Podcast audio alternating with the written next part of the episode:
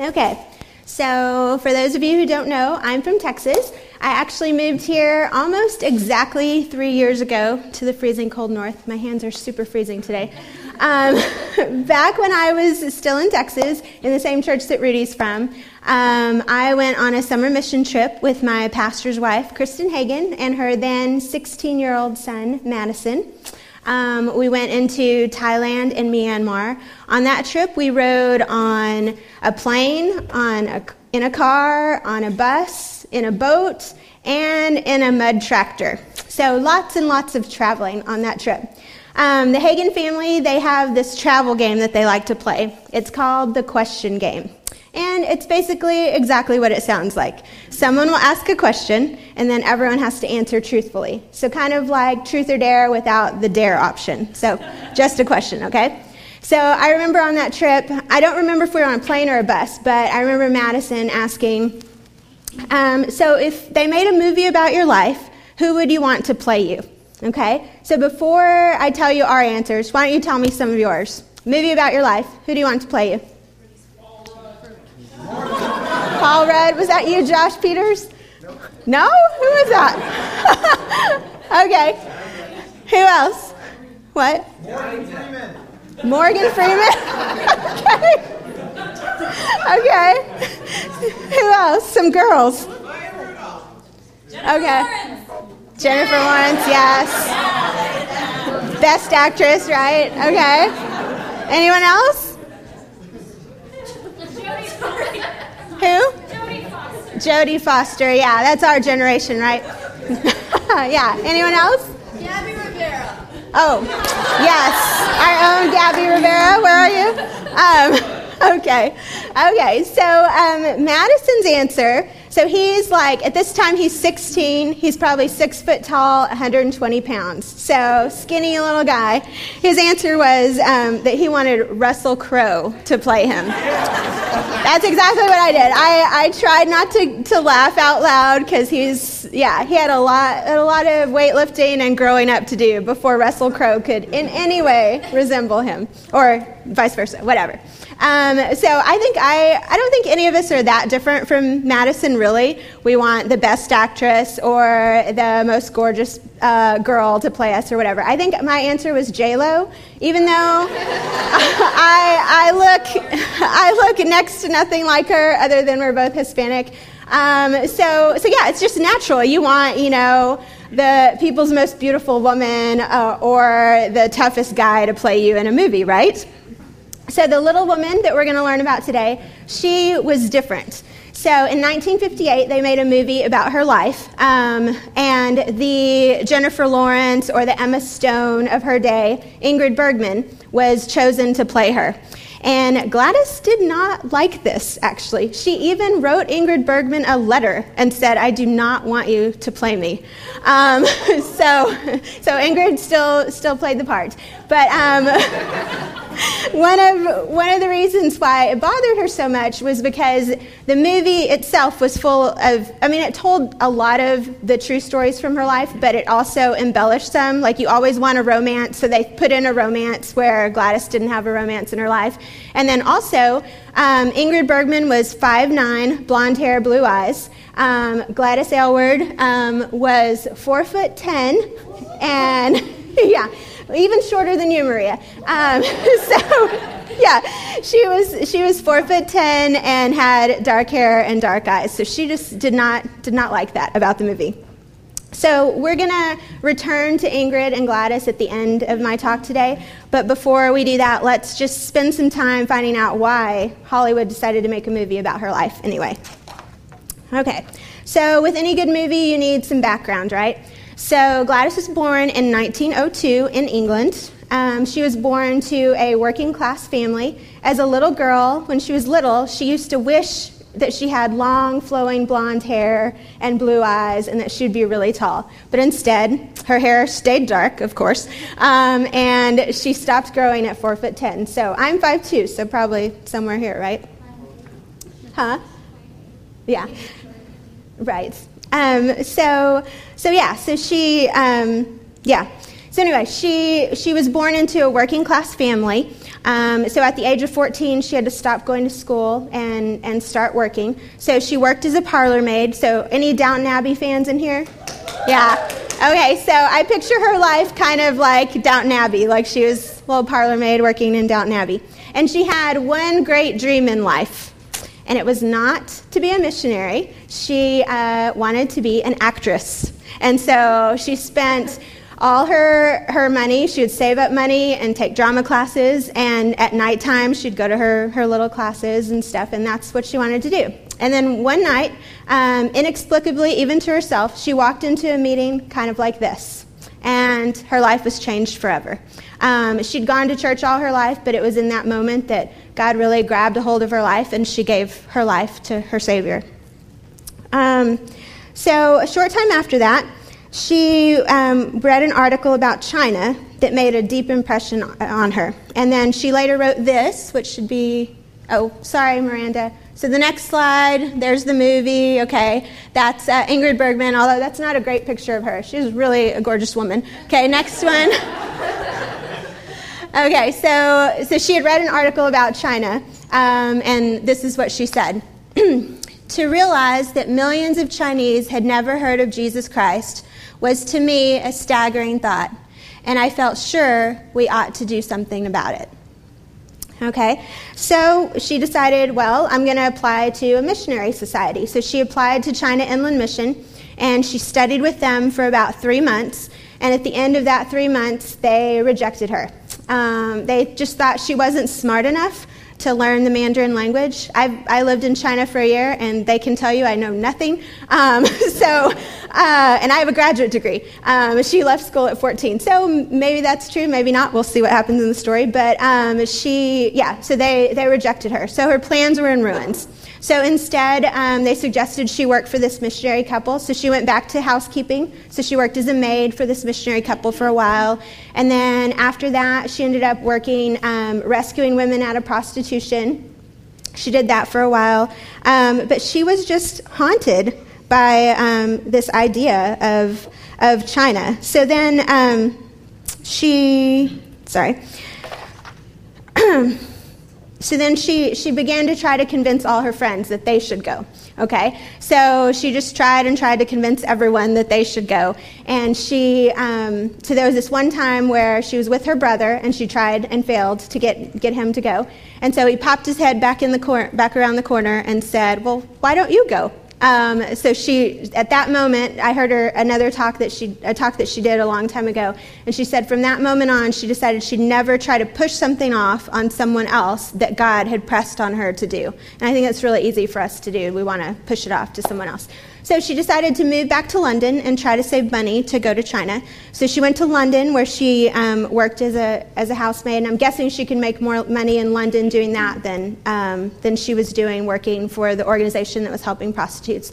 So she was doing that. And then, um, um so she's doing that, trying to save money. But it was going to take her about three years to save money to go to China. Um, so she.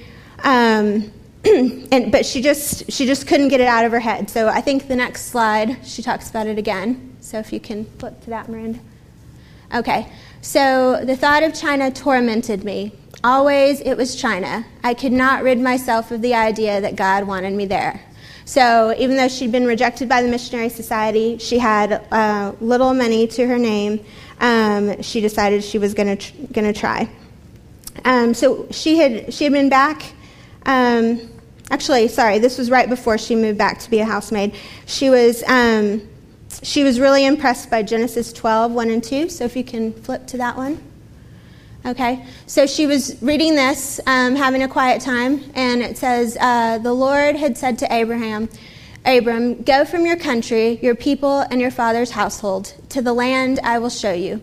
I will make you into a great nation, and I will bless you. I will make your name great, and you will be a blessing.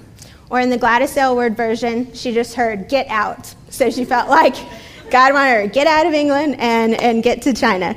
So then she's working as a housemaid, and so she wasn't just working the normal days, like on her days off, she would also work as a housemaid. Sometimes she would work all night long at parties to try to save money um, to be able to go. And um, there was one moment in her biography where she talks about she was sitting reading the word and she just felt like God was was convicting her to just offer all to him. So kind of like that song we sang before, "Take My Life." Um, so she just sat there and she she only had a few things to her name. So she had her Bible, so she offered God her Bible. She had her hands, so she offered God her hands, and her feet, her body, um, her life for Him. And then she had, I think it's 14 pence, um, which was oh two and a half pence actually, which is the equivalent of two cents. So that's all the money that she had in the world, and she offered it to God. And then, and then started working, trying to provide her way into China. Um, so, like I said, it was supposed to take about uh, three years for her to earn her fare to China. But she, through a series of blessings, she ended up earning it um, more quickly. Um, and then, and as she was going, she, um, so it would cost more money to go by boat, so she decided to go by train, so by the Trans Siberian Railway so as she would earn money she would go and, and hand it off to them. So she was like paying as she as she went. At this point you have to think she had she had no clue where she was going what she was going to do. She knew no one in china but she's putting money down to be able to go. So can you imagine doing that? I can't imagine doing that like not knowing where i'm going to go. So finally she had, had paid enough she had enough money and so she paid for her fare to go um, and so, but she still had nowhere to go. Um, so then one day, about a week after she'd paid it off, she, through a friend of a friend, she heard of a woman um, who had um, been working in China for years and years as a missionary. And then her husband died, so she went ahead and came back to Scotland, but she just couldn't settle in Scotland. So then um, she moved back to China, and she'd been working there by herself. 73 year old little old woman uh, in the middle of nowhere, China, working. And so this friend of a friend of a friend told her about Mrs. Lawson. And uh, Mrs. Lawson had been praying. She had just written a letter, and she'd been praying for God to lay it on the heart of some young person to come and help her in China. And when Gladys heard that, she just said, Yeah, that's me. I, am going to go. So now she had her plane ticket, I mean, her train ticket, and she, had, she knew who she was going to go to help. Um, so she was ready to go. So she went home for a few days. At this point, Gladys did not even have a suitcase, okay? So no suitcase. So one was donated to her, and then someone else donated a fur coat. She had no money. She had actually spent all her money just to pay her passage to to China.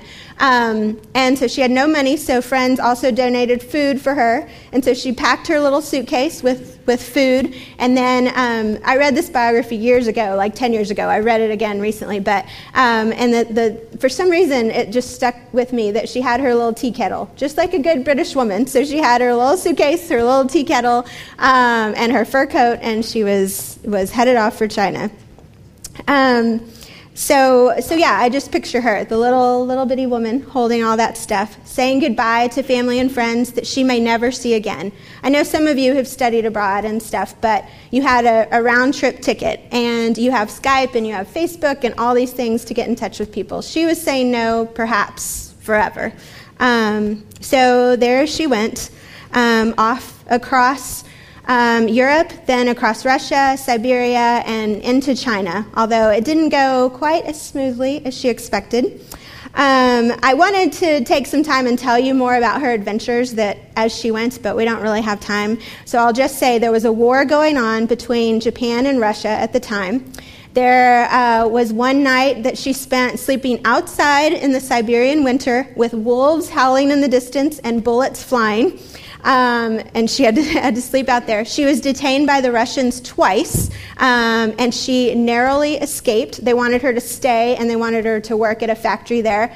Um, and so she literally she, there was a Japanese boat that she was able to get onto, but before she could get on it, the Russian um, soldiers came and they grabbed her coat and she shoved, she had a one pound note that someone had given her um, as she had been traveling. So she shoved it at the, at the Russian soldier and was able to get away, leaving a part of her fur coat in his hands. She had to like literally throw her luggage on and run up, and then the boat's pulling away. So just, just crazy. I don't know why they didn't put that in the movie because I think that would have been good, but they didn't put it in the movie. Okay, so So, five and a half weeks later, after all these detainments and all this stuff, she finally arrives in China, in Yangcheng. I'm probably saying it wrong. Ivy, you can correct me. Um, so, it's a small town. And uh, coincidentally, when I looked this up, I realized she, she lived about two, about two hours away from um, where I lived in China. So that was just really special to me to think about, oh, I kind of know the area that, that she was in. Um, so she got there, and when she got there, she realized why God had made her four foot ten and with dark hair and dark eyes. As she looked around, everyone looked just like her. Um, so she was very grateful that God, in His wisdom, knew um, how to help her blend in a little bit better. But right away, um, she was challenged to trust God again when she got there with her first job. Um, when she arrived, Mrs. Lawson had bought a big house and she wanted to set up an inn. Okay, and uh, she explained that the muleteers, so think truckers of the day, so like truckers, they, they had these mules um, and they would carry supplies through into the different parts of China. Um, so they wanted to set up this inn that would be kind of like a bed and breakfast um, for the muleteers. Um, and they would feed them, give them a place to sleep for the night, and then um, at nighttime they would tell, Mrs. Lawson would tell stories, Bible stories about Jesus. Um, so, but for Gladys, remember she doesn't speak Chinese at this point. So her job was to take care of the mules. Um, and the first part of her job was she had to go out and um, grab the mule's, the harness of the mule's mouth at the, the lead mule um, and lead it into the inn. And usually by this point, the muleteers were so tired that as long as they got into the inn, they would, they would stay there. But I don't know about you, but I'd be kind of scared to stick my hand right on the, the mule's mouth and, you know, and pull it in. So Gladys was a little bit scared, but she learned how to say, um, I asked my Chinese students how to say this, and they said it differently, so I think the dialect of, of Gladys's dialect must have been different. But it's something like, uh, Meo bicha, Meo gudza, how, how, how, lie, lie, lie, which means we have no bugs, we have no fleas, good, good, good, come, come, come. So those were the first things she learned in Chinese. And she would grab the mule and then pull it in. And then um, afterwards, so that the owners could rest and could listen to the stories that Mrs. Lawson told, she would go and clean the mules. So they're like grimy, dirty, gross, and she would brush them and clean them. And that was her first job in China. Um, so I tell you this story for um, two reasons. Um, one is that there are countries or parts of the world today where you can't just walk in and start telling stories about Jesus. Um, a lot of missionaries have to go in as engineers or nurses or teachers um, to have a valid government approved reason for being there. So we call these creative access countries because you have to be creative in how you gain access to the people. Um, and so that's just, I think it was a brilliant plan that Mrs. Lawson used. She didn't necessarily have to use that plan, but she took something that was a need um, and then took care of that need. Just like now today, missionaries will take needs to like learn English or needs for hospitals or whatever and meet that need, and then um, through meeting a felt need, then eventually get to meet the spiritual needs of the of the people as well. The second reason I tell you um, this story is because Rudy has been talking a lot about every member a minister, right? Um, so every one of us has something to give in church. It's not just um, leave everything to the pastors and to your home group leaders. Um, and so even though um, I know I hope that someday some of you may go to a creative access country and be a missionary. That day is not today. But today, you can certainly wrangle a mule for Jesus. It's one of the things on your comment card, which Rudy will talk about later, so you don't need to pull it out necessarily. But um, you may know what that means. It may mean setting up chairs before a combined home group. It may mean bringing snacks to home group. It may mean leading a discussion. Or you may not know what that means. It may mean a conversation with your home group leader, or with Rudy, or with someone else to ask how you can serve Cornerstone. Um, and you probably won't have to clean dirty mules, so it can't be, can't be that bad, right? Um, okay, so let's keep going on to, with Gladys's story. Um, so after about a year, so just one year in China, she was ready to tell the stories herself. Like she had mastered enough of the language where she could she could do that, which is amazing because no one thought she could do it. Um, and coincidentally, right around that time, Mrs. Lawson got really sick and she passed away. So Gladys continued running the inn for a while, but she soon discovered that without Mrs. Lawson's extra income that she had, um, that she couldn't, um, they couldn't afford the inn. And so at this point, she started praying about what God might have for her next. Um, so she was praying about whether to leave or what she should do. And then one day, um, the Mandarin, or the uh, government official in the area, he came to talk to her. He wanted to offer her a job. Um, and the main job qualification that she had was her big feet. Um, so that, at that time in China, um, t- small feet were greatly prized. Um, so much so that women would cripple their daughters' feet. They would fold their, their toes over and break their feet to get, achieve this golden lotus, which was 2.75 inches. So, ladies, look down at your feet, which are probably 9 or 10 inches long, and think about them being one third or less of, of that size, okay? Um, so, I wanted to show pictures of, of this. Um, but when when I was googling images, I just started crying, so I couldn't I couldn't handle it. So this one you can kind of see. I mean, her foot's in a you know in a shoe, so it's a little bit different, but it's like a, a baby's foot. Um, so as I thought about this, um, I, I don't think the moms were trying to be malicious or anything. They were just trying to get their daughters a better future um, because wealthy men wanted wives that had these little feet, so they would would break their feet so that they could get get this type of husband, I guess. Um, and one thing that's really sad, I was listening to an NPR story about this, and it was talking about how, you know, after this time, the communists took over and they put a lot of the wealthy people into labor camps. And so these women on these feet, um, I mean, it would be hard as women to do the work of a labor camp anyway, but then with these these crippled feet, it was it was really horrible. So. Um, in 1912, this practice had been outlawed by the government, but but it was really hard to enforce because the women wanted their, their daughters to have a good future. So they continued to bind the children's feet. So, what the Mandarin wanted Gladys to do is he wanted her to be the foot inspector. So, he provided um, transportation for her, he provided armed guards for her, he provided food for her so that she could, she could go and inspect feet and make sure that this wasn't happening. So, Gladys, before she took the job, she said, I will only take this job if you will let me share about my Jesus. And so he said, he was not a believer, but he said, Yes, I, I will let you do this. So, um, to give you kind of a comparison, this would be like in today's day, I know some of you have, have a heart to end human trafficking. So, this would be like in today's time, some government official in Thailand or Cambodia comes to you and says, Can I give you a job? Can I give you money? Can I give you policemen to go with you? And can I give you a car for you to travel into the brothels of Thailand and break up what's going on there? And will you please share Jesus with them while you're at it? Um, so it's, it's amazing. Um, so Gladys talks about this as well. Uh, I had longed to go to China, but never in my wildest dreams had I imagined that God would overrule in such a way that I would be given entrance to every village home, have authority to banish a cruel, horrible custom, have government protection, and be paid to preach the gospel of Jesus Christ as I inspected feet. So crazy that she got to do this.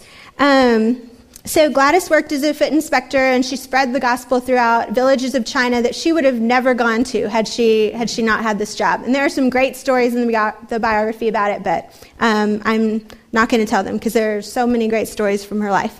Um, so around this time, so she'd been doing this for years and was very grateful that the Lord had led her to do this, but she also felt very lonely.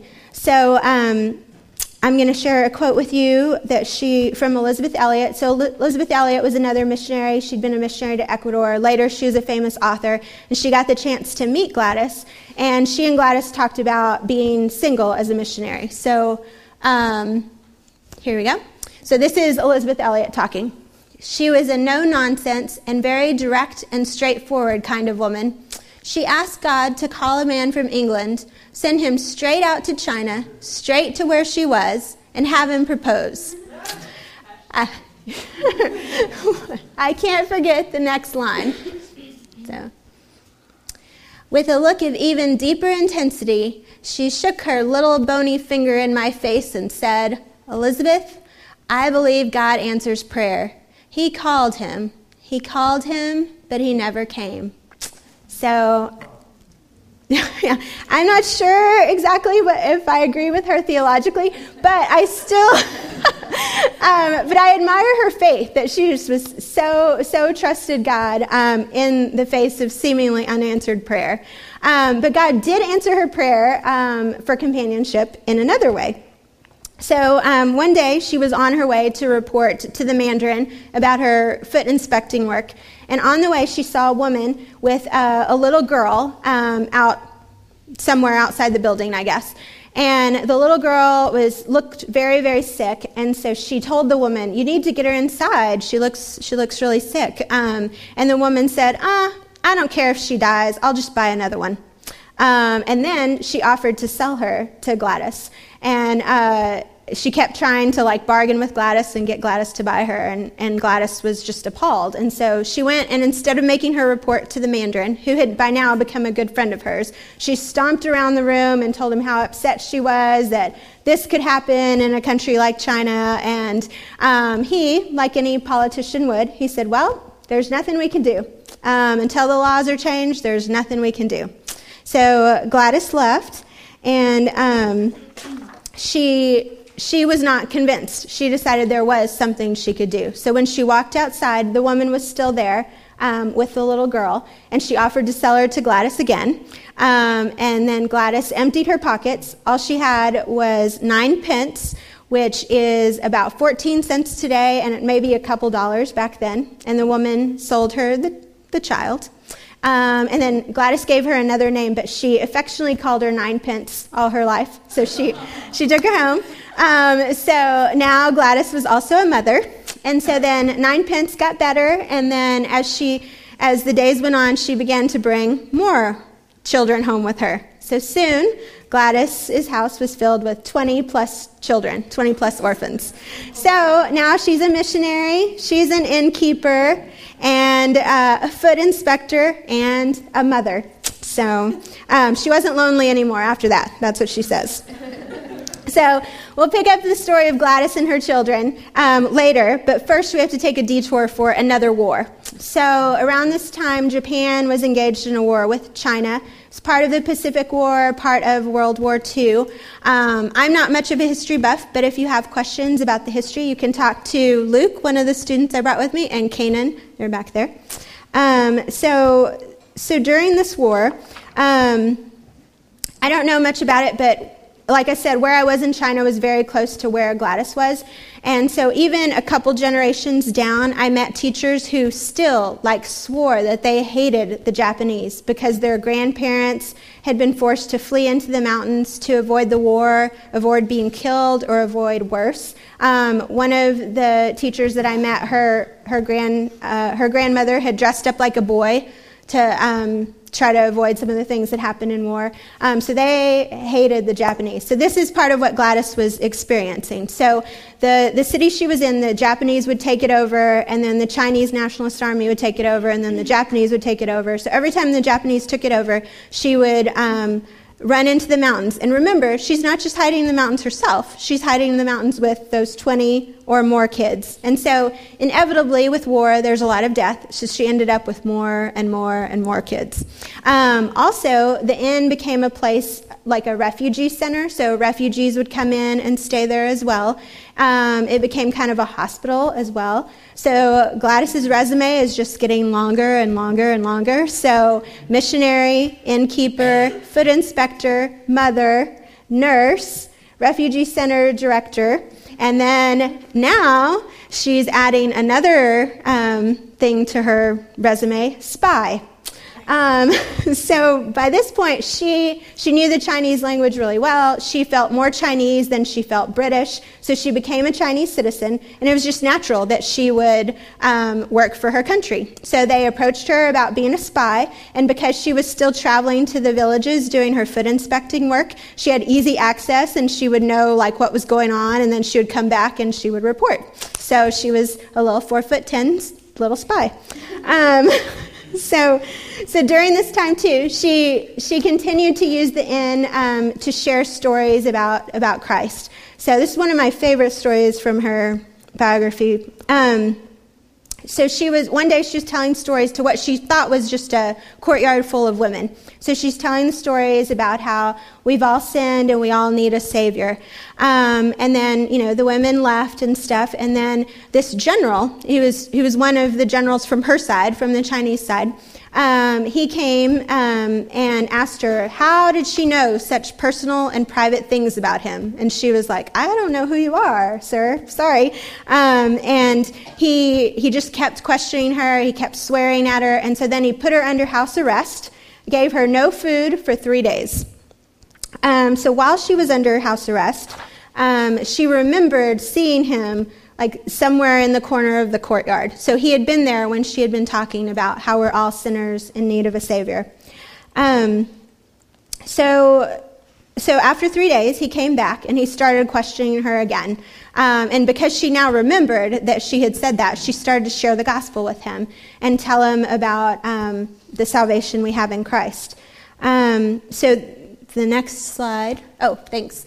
Okay, so then after hours of talking, hours of reading the Bible, hours of him swearing and running, not running around the room, stomping around the room, whatever, then uh, Gladys says this. Gradually, he quieted down. He quit swearing, and a note of great longing came into his voice. It is impossible for me to be saved, he said at length. So, throughout the course of their conversation, it had come to the light. He had confessed how his. Um, troop or whatever you want to call it that he was in charge of, they, they were supposed to be working for the Chinese Nationalist Army, but they were very much working for themselves. So they would take over a city, they would loot and kill, and so he felt this great sense of shame and a great sense of the weight of his own sin. And he, he wanted salvation, but he didn't think that someone like him deserved salvation. Um, but Gladys, she kept talking to him, and uh, she shared how. Um, how Jesus died for us while we were all yet sinners, um, and he he came to know the Lord. Um, and then he was convinced he needed to tell his his army about about that. So the next day, he, with Gladys at his side, he shared the gospel with them and told them how they needed to stop killing and looting and they needed to, to live for Jesus. Um, so then Gladys left, and then the next day the army left, and she didn't hear from him for another two years. And then um, two years later, he showed up a beggar, uh, half starved to death, and half out of his mind. And all he could say was, I belong to Jesus. That was all he could say. I belong to Jesus, and I belong to Yangcheng, the, the town. So that's how he had found his way there. So, through the care of Gladys and her friends, um, they found out that what had separated the powerful general from the, uh, the beggar that stood before them. So the very next day, after he'd shared the gospel with, with his troops, they had arrested him, and then for nine months, they starved him, they tortured him, and they beat him. Um, so he had, he had suffered that for nine months. Finally, they were hoping that he would lose his faith, but he didn't. This is a believer of one day. Um, so after nine months of torture, he didn't, he didn't lose his faith. And then finally, one of his soldiers set him free. Um, so then he had to um, act like a peasant and wander from village to village, um, trying to get what work he could. He was scared the whole time he was going to get captured again and be tortured and beaten again. Um, and even then, like as he went, he would tell what little bit he knew about Jesus to the villages that he went to. Um, and then one day when he was in a village, he got really sick, and whatever disease he got had clouded his mind to the point where he was the man that Gladys saw, where he, he just knew he needed to get back to Yangcheng, and he knew that he belonged to Jesus. Um, so so, yeah, I tell you this story because I think as American Christians, we very easily forget the price that other believers pay around the world um, just to be able to share their faith. Um, and then I also tell you this story because I just, I just pray that we may have faith um, like this, this man. Um, so he lived, he lived another year uh, before he passed away, but his last year, his mind cleared up and he was really adored by the children and all the believers there, so he had, had a happy um, last year. Okay, so back to Gladys and all those kids. So by this point, um, because of the war, she had accumulated a hundred children. Okay, so she she has a hundred children with her. Yeah, so I can't imagine. Um, so, so she has all these kids. The war is still raging. Um, so then someone told her about an orphanage that was further west in free China. Um, so she had to get the children there. And she worked with a guy named Mr. Liu. And uh, so he took, he was going to take the 100 children over the mountains, and Gladys was going to continue to stay there. So he took the 100 children. And then he was supposed to come back in a month with some money um, because surely there would be more children that came. Um, but he didn't come back. And then in, in that time, the war got more intense again. And so Gladys had to send the children to the next village so they were, were safe. And then um, one of the generals that she spied for came and told her, You have got to leave. The Japanese are going to take over the city and we're not going to get it back and you are a wanted woman. They, they will kill you if they see you um, because she had been spying for them. Um, so she had to leave her precious mountain village that she loved and had lived in for so many years. So she left. She, um, as she was leaving, she barely made it out. She had to go out through the gate of the dead, which is exactly what it sounds like. So it's a gate where they threw the dead bodies out. So she, she went out through the gate of the dead. And then um, when the Japanese saw her, very much alive, running across the field, they started shooting at her, of course. And she had the presence of mind to uh, fall down on the ground. She took off her heavily padded Chinese jacket and then rolled under a bush. And so they kept shooting at her jacket, and then she was able to escape. Um, so pretty smart, I think. Um, so she escaped and she made it to where her children were. Mr. Liu had still not come back, so um, her choice was to either leave by herself. Um, she's still a British citizen, so she could have just left the country at that point, um, or to take the children over the mountains to the orphanage. So she would not leave the children. Um, I, I, forgot if I said this, but a hundred more children had come during the time that Mr. Liu had left. So another hundred children. So she decided she was going to take these children over the mountains herself. Everyone told her she was crazy. They were between 3 and 16 years old, 100 kids over the mountains. Um, so she, just, she decided she was going to do it. Um, so so they, they went, and after, I think it was 12 days, um, they, they had no blankets, so it was cold. They had no food, so they were just begging for food. Can you imagine begging for food for 100 children as you're going in the middle of a war where food is really scarce? Um, so th- they went for 12 days and then they hit the Yellow River. Um, when they hit the Yellow River, um, they, they couldn't cross. The boats had already been pushed over to the other side and they couldn't cross. So Gladys spent a night um, where she did not sleep. She's just worrying and praying, praying and worrying all night long because what are you going to do with these hundred kids? And the Japanese right behind you, basically. Um, so then at dawn, when she woke up, um, I don't remember if there's a slide for this. Can you? Oh, wait, there's not. Okay. So at dawn, when she woke up, one of the teenage girls, who was about 13, came to her and she said, do you remember when God called Moses and took the children of Israel across the Red Sea safely? Gladys nodded. Well, do you believe it? the girl asked. Of course I do, Gladys exclaimed. Well, why don't we go across? the girl said simply. Gladys replied, I'm not Moses. To which the girl quickly retorted, But Jehovah is still God.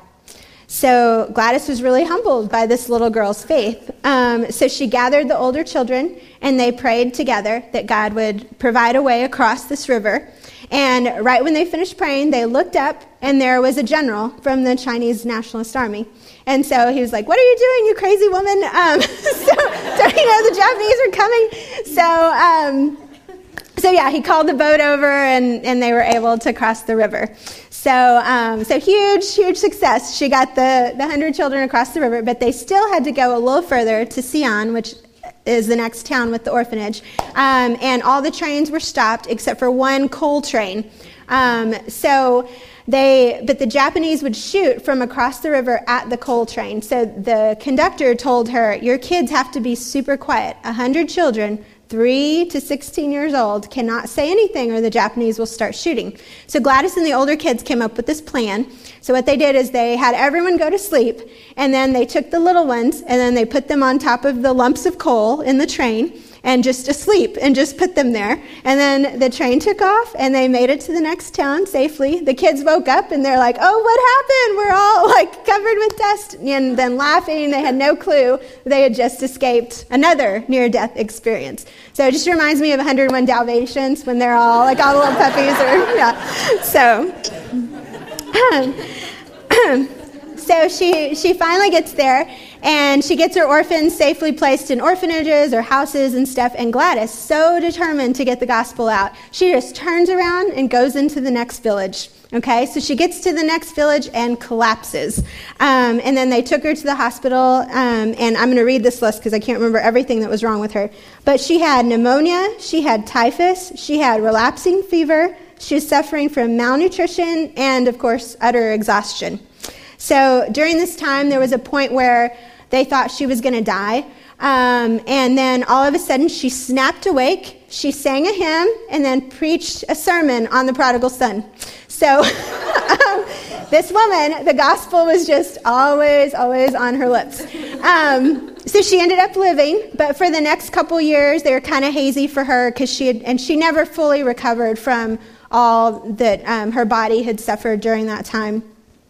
Um, so now um, she, she does end up going out sharing the gospel again. But before I tell you about that, I want to tell you one story about just one of her sons. Um, so I'll probably say his name wrong, but his name was Chu In, I think. And his dad had been a pastor, but his dad had been killed by the Japanese. And so he'd lived with Gladys for about three years before they crossed the mountains together. And then um, he had gotten placed in a home with a doctor, and he had been studying under that doctor. And so one day he, he comes back to visit Gladys during Chinese New Year, which is the big, like, like our Christmas for Chinese. So he comes back to visit her.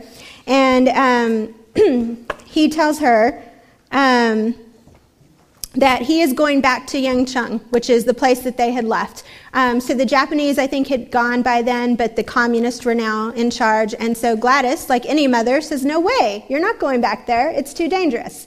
So he leaves and goes back to study under the doctor, and then he comes back again about three months later, and uh, they have the following exchange. so he, well, first he tells her again, I'm, I'm going, mother, I'm going. And then she says, Chuan, we settled all that when you were here at New Year's. You settled it, Ma. It was you who talked. If you remember, I said nothing. Maybe that is so, but that does not alter the fact that you cannot go. Ma, do you remember what it felt like when you knew God wanted you to go to China? Of course, but you can know nothing of that. I do, because God has spoken to me in the same way. He told me I must go back to Yangcheng. He has work for me there. so Gladys was speechless, and she felt like, I have to honor honor my son and honor that the Lord has spoken to him. So she started to pray.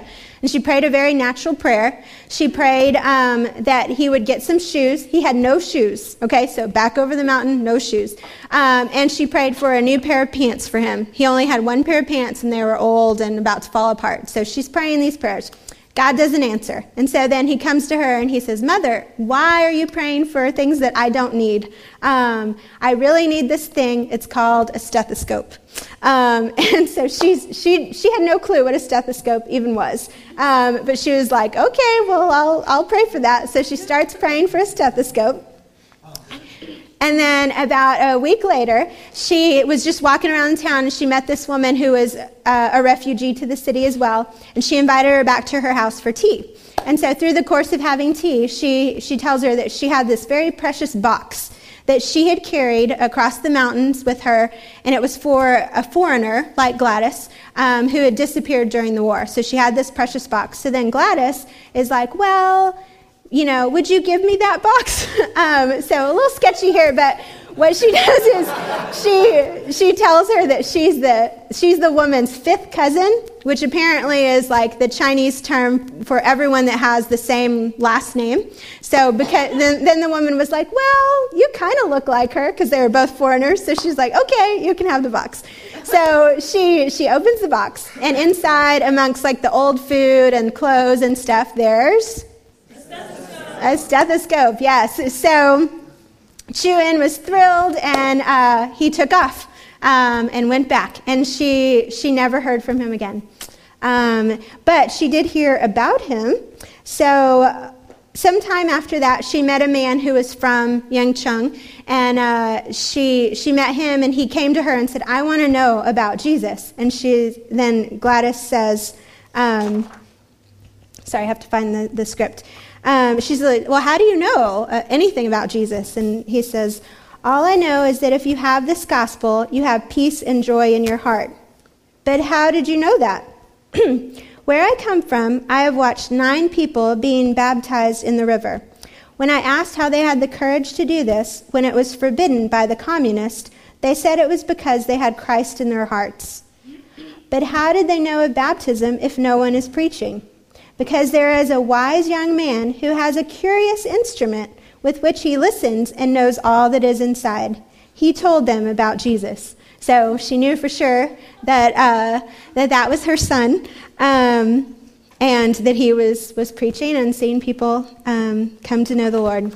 And that reminds me of the words from Paul um, in Romans. How then will they call on him in whom they have not believed? And how are they to believe in him of whom they have never heard? And how are they to hear without someone preaching? And how are they to preach unless they are sent? As it is written, how beautiful are the feet of those who bring good news. So this was true of Paul, this was true of Gladys, and this was true of her son, too. so after this time, when Gladys got a little better, she decided to go further and further west. Um, and as she was going out west, she um, got asked to speak at a missions conference about pioneer work. Um, and so she got to the conference and then she relapsed again and was really sick and she couldn't speak at the conference. But one day she, she heard something going on in another room, so she crawled out of bed and went into the room and she saw a curious sight. There was a bunch of Chinese students and they were covering their eyes and then just pointing at a place on a map and then the group would pray for whatever village or whatever town that the other student had pointed to.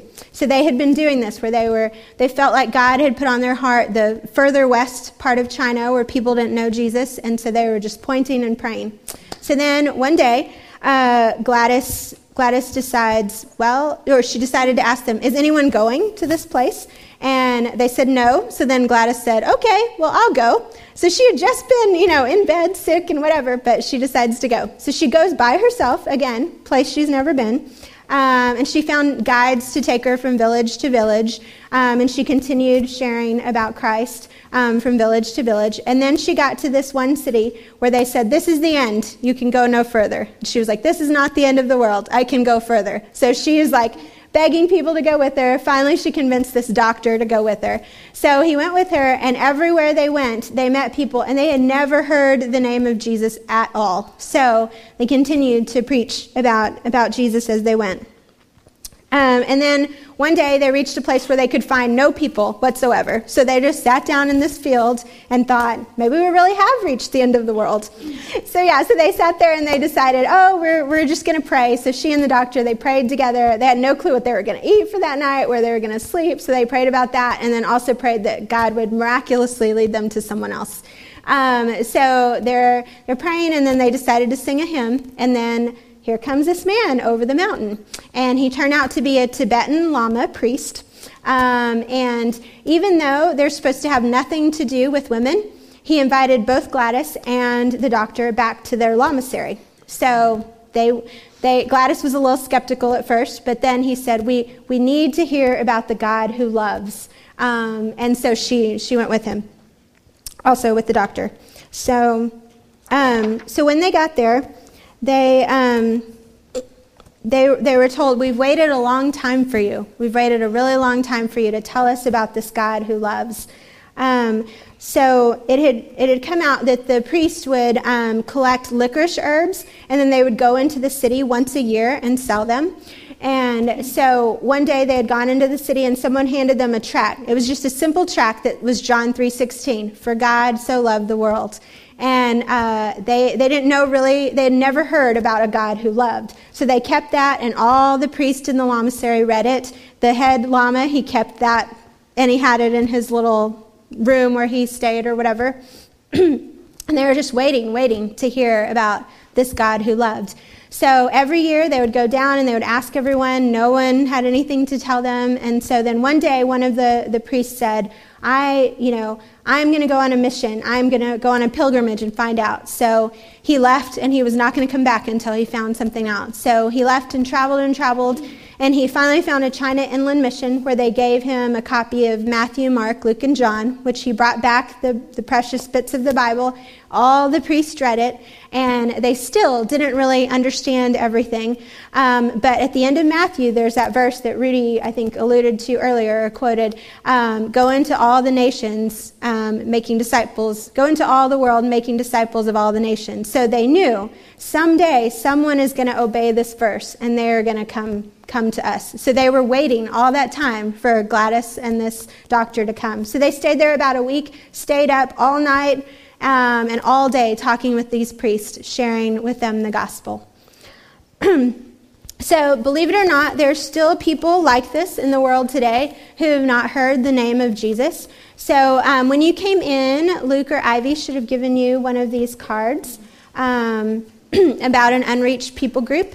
So, um, one of the things on the comment card that you'll have a choice of doing is just to commit to pray for whatever, they're all different. So, whatever people group that you got, just to commit to pray for them. Um, and it may be that the Lord will send you to a people group like this, like Gladys, or it may be that you'll be like those college students that were just pointing at the map and praying. So, maybe that's what, what God will have for you. Okay. Don't worry, we're, we're almost done.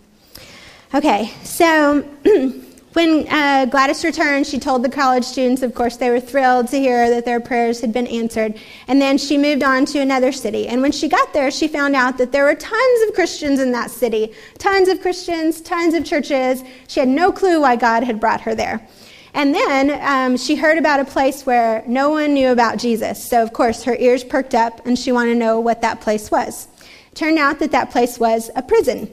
Um, it was the second largest prison in China at the time, and um, these men were talking about how uh, the prisoners didn't know Jesus. So then Gladys decides, I, am going to go talk to those, so, those people. So she went and met with the governor, and in her determined way, she had this conversation with him. Um, she says, Would you allow me to come into your prison and preach about Jesus to your prisoners? And the governor says, and what do you intend to do if I allow you to talk to the men? I intend to alter your prison. Madam, I have been governor for five years, and I have not altered it to the slightest degree. But I have Jesus Christ. It is He who can bring about the alteration. So Gladys spoke really boldly to the governor, but then when she got in there, she's faced with thousands and thousands of murder murderers and thieves. And um, she she's so small that they had to build a little stand for her to stand on so that people could see her. And she's like shaking sharing the gospel with these men while they swore at her while they're you know saying all sorts of horrible things to her. But she's up there preaching the gospel. So it's very much the same. So every day she'd go there she'd preach.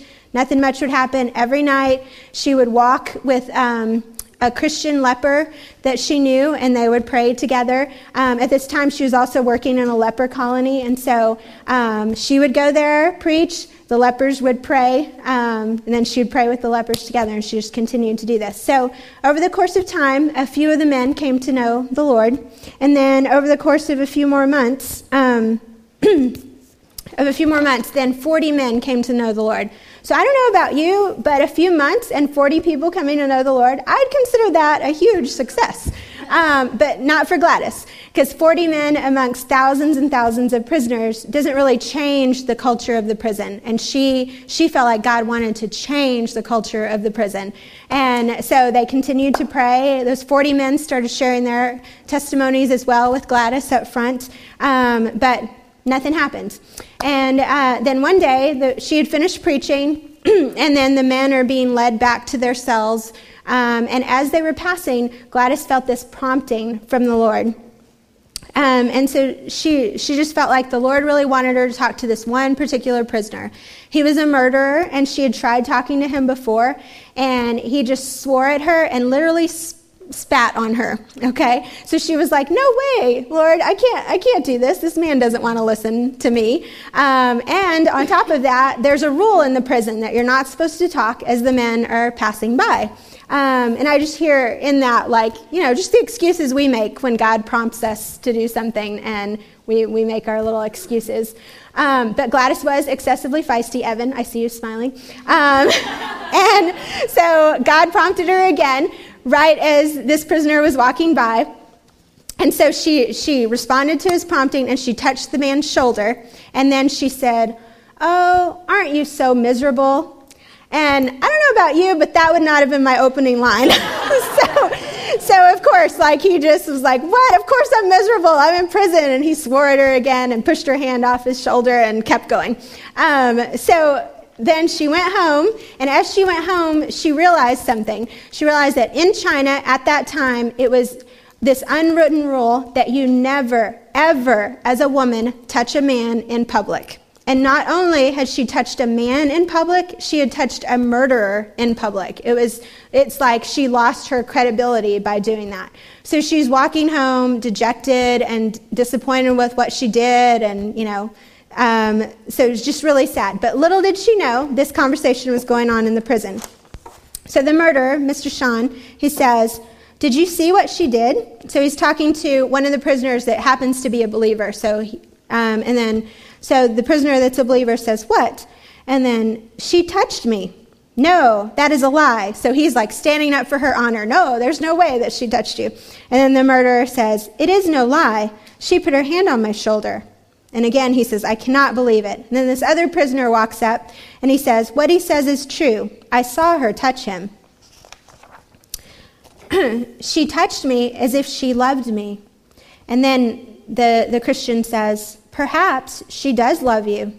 What? A clean woman like her love me, a murderer who has cursed her and spat at her?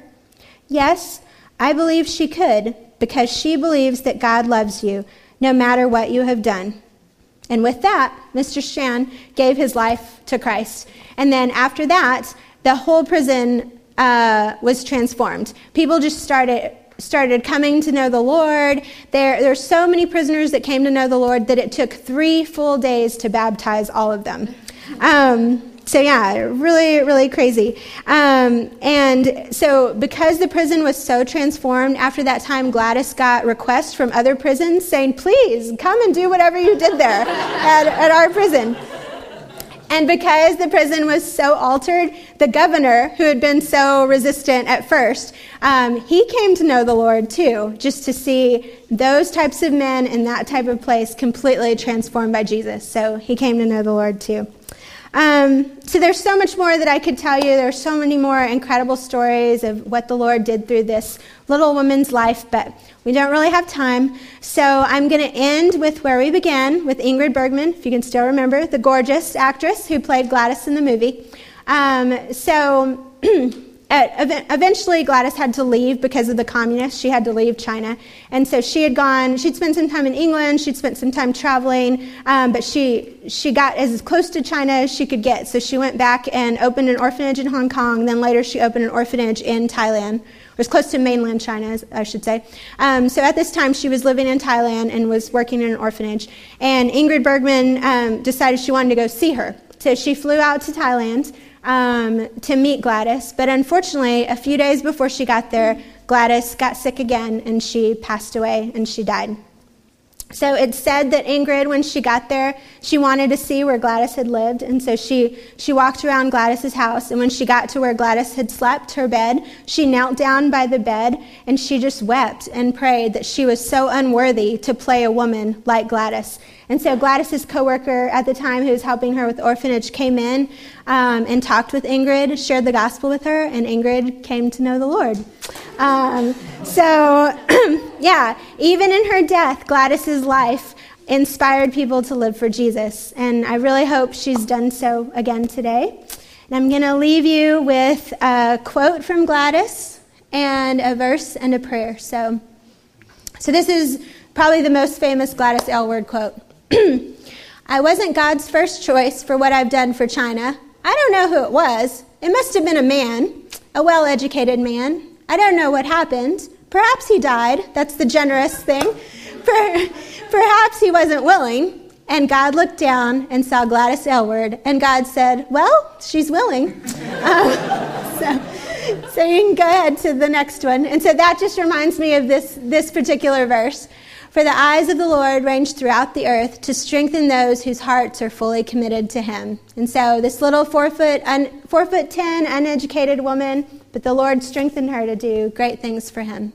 Um, so rather than pray myself, um, I found this this teaching that Gladys did where she prays, and so I thought we would let Gladys pray over us. So, Mike, if you want to. Oh God, give us visions Make us to dream dreams that we may know something of Calvary, what it cost, and a lost soul. That we may learn not only how to pray, but how to do, how to be, how to go, and how to give.